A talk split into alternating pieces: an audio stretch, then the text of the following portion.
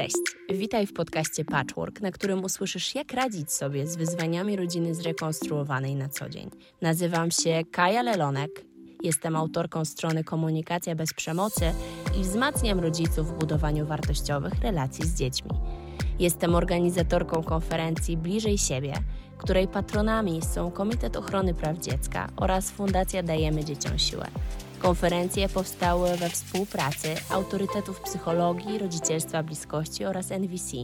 Dzięki tym konferencjom wsparłam ponad 350 tysięcy rodziców. Jestem trenerem komunikacji, edukatorką rodzicielstwa bliskości, a od ponad 6 lat buduję rodzinę patchworkową i w tym podcaście dzielę się z Tobą doświadczeniami oraz narzędziami, które mogą Ci pomóc. A teraz usiądź wygodnie i bądź tu i teraz dla siebie i dla swoich bliskich. Czy opieka naprzemienna służy dzieciom? Cześć. W ostatnim podcaście mówiłam Ci o trzech zasadach komunikacji, czyli o tym, jak budować fundament porozumienia. Dziś poruszę kontrowersyjny temat wśród rozwodników i osób, które się rozstały. Czy opieka naprzemienna jest odpowiednia dla dziecka? Kiedy służy, a kiedy nie służy dzieciom? Na wstępie chciałabym podkreślić, że nawet dom, w którym są oboje z rodziców i tworzą pełną, niezrekonstruowaną rodzinę, nie daje pewności czy gwarancji braku dysfunkcji. Co to oznacza? To, że nawet dzieci w domu, w którym rodzice się nie rozwiedli, mogą czuć się nieszczęśliwe, niekochane, mieć zaburzone poczucie bezpieczeństwa. Kluczem nie jest posiadanie jednego czy dwóch domów. Kluczem do prawidłowego rozwoju i budowania poczucia bezpieczeństwa są świadomi rodzice. Czym jest opieka naprzemienna?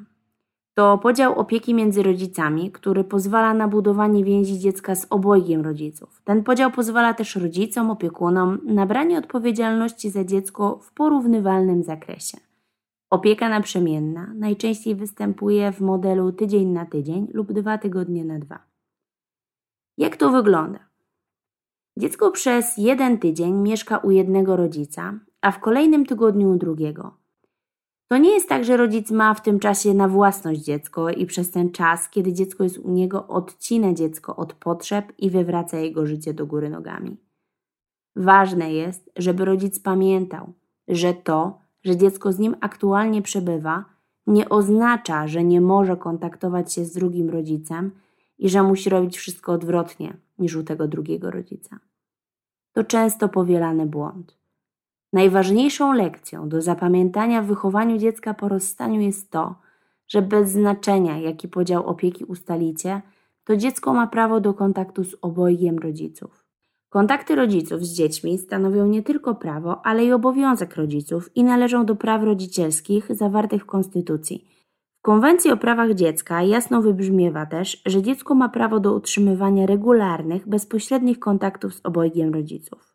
Oczywiście, są wyjątki, takie jak zagrożenie życia i zdrowia. Tylko moje doświadczenia pokazały mi, że tutaj balansujemy po cienkiej granicy, którą na chwilę przekroczę i posłużę się przykładem jedynego z rodziców, któremu miałam okazję towarzyszyć trudnej drodze do odbudowania relacji z dzieckiem. Podczas rozprawy sądowej jeden z rodziców oskarżał drugiego o to, że ten molestuje dziecko. Czy to była prawda? Nie. Skąd to wiem? To długa i trudna historia, których niestety jest wiele. Ale w skrócie, jeden z rodziców straszył drugiego, że podejmie się wszelkich sposobów, aby odebrać mu dziecko. Na szczęście to wyszło w nagraniach rozmów, a także podczas badań biegłych psychologów sądowych. To działanie miało na celu odciąć rodzica od dziecka i umożliwić budowanie nowej rodziny bez ekspartnera. Takich sytuacji jest cała masa. Dlatego pragnę się odwołać do Twojej moralności oraz do tego, że kłamstwa, pomówienia z czasem ujrzą światło dzienne i w takiej sytuacji karty mogą się zupełnie odwrócić. Dziecko może nie chcieć kontaktu z Tobą, gdy dowie się, że jego brak kontaktu z biologicznym rodzicem to efekt regularnie powtarzanych kłamstw i pomówień. Dziecko będzie czuło się oszukane i skrzywdzone. Nigdy nie oszukuj dziecka. Szczerość i zaufanie jest podstawą waszej jakościowej relacji. Wróćmy do tematu opieki naprzemiennej. Co ona może dawać dziecku? Po pierwsze, dziecko czuje się kochane i czuje się bezpiecznie w obu domach. Oczywiście pod warunkiem, że nie trwa konflikt między rodzicami, a przekazywanie dziecka nie jest momentem łączenia ze sobą dwóch różnych przewodów o wysokim napięciu. Po drugie, dziecko buduje relacje z obojgiem rodziców. Po trzecie, dziecko ma kontakt innymi z dziadkami, czyli nie jest odbierane mu to, co już znało. Jakie korzyści z opieki naprzemiennej mają rodzice? Dzięki równo podzielonej opiece, rodzice w podobnym stopniu angażują się w życie dziecka. Pomagają realizować pasje dziecka, dowożą je do szkoły, na zajęcia, a z drugiej strony pozwalają także odpocząć sobie bądź tej drugiej stronie. Tego typu partnerstwo w pełnych rodzinach bywa problemem i często powoduje, że jeden z rodziców pada ze zmęczenia. Oczywiście nie namawiam nikogo do rozwodu, ale myślę, że w przypadku pełnych rodzin taki model życia w rodzinie też mógłby uwolnić od wielu napięć. Są badania, które pokazują, że opieka naprzemienna chroni przed wypaleniem w roli rodzica. Ba, myślisz, że tylko w pracy można się wypalić? Aby opieka naprzemienna przynosiła korzyści rodzicom i dzieciom, potrzebujemy świadomych rodziców, którzy nie wylewają na siebie morza pomyj i nie tatlają w tym dziecka. Bo to dziecko, zanurzone w tych nieprzepracowanych problemach rodziców, pływa jak zalewie octowej, śmierdzącej i wyniszczającej organizm. Rodzice nie mogą przelewać swojej frustracji dotyczącej eks na dziecko.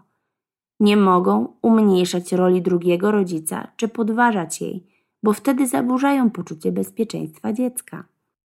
Aby opieka naprzemienna miała prawo funkcjonować, rodzice nie mogą mieszkać zbyt daleko od siebie. Nie ma sztywnych ram w ilości kilometrów czy czasu dojazdu, ale to też wynika z tego, że każde dziecko jest inne. Jedne lubią wycieczki, drugie nie.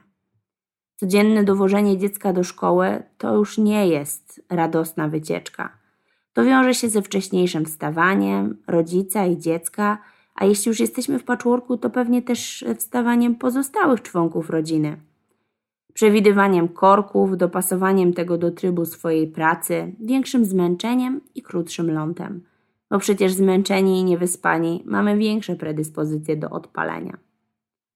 Podróż z dzieckiem oczywiście można wykorzystać, aby budować relacje. Rozmawiać z dzieckiem, przygotowywać się do sprawdzianu, powtarzać materiał albo zwyczajnie odmurzyć się. I oczywiście mam masę znajomych, którzy dojeżdżają do pracy po godzinie w jedną stronę samochodem, pociągiem i po prostu się do tego przyzwyczaili. Jednak czy chcesz fundować to tak wcześnie swoim dzieciom? Decyzja należy do ciebie.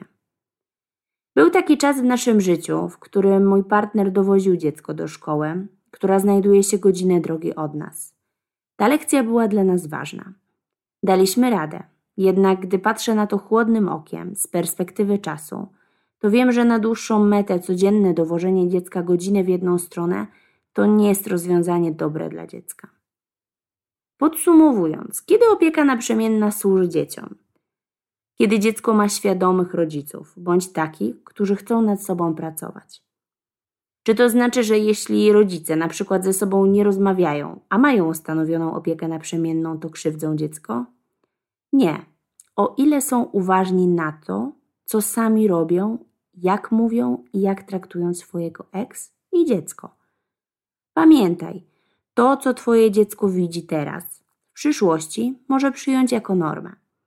Gdy mówisz o swoim ex, że jest debilem, kretynem, bezmózgiem, to dziecko w przyszłości taką formę komunikacji może uznać za normę. I gdy ktoś będzie się tak do niego zwracał, przyjmie to jako nic niezwykłego i da się tak traktować przez innych. Czy tego chcesz dla swojego dziecka? Jakie jeszcze warunki powinny być spełnione, aby opieka naprzemienna było, była tą właściwą formą sprawowania kontaktów? Podobna odległość między domami do przedszkola, szkoły. Odpowiednia sytuacja materialna w obu domach, aby móc wyposażyć dziecko oraz spokój dla niego. Odpowiednia organizacja i przestrzeganie jej, tak aby dziecko wiedziało, czego w jakich dniach może spodziewać się. No i tak jak już mówiłam, świadomi rodzice w relacji dbającej o dobro dziecka, nie wikłający dziecka w konflikt lojalności, o którym opowiem w innym podcaście. To tyle na dziś.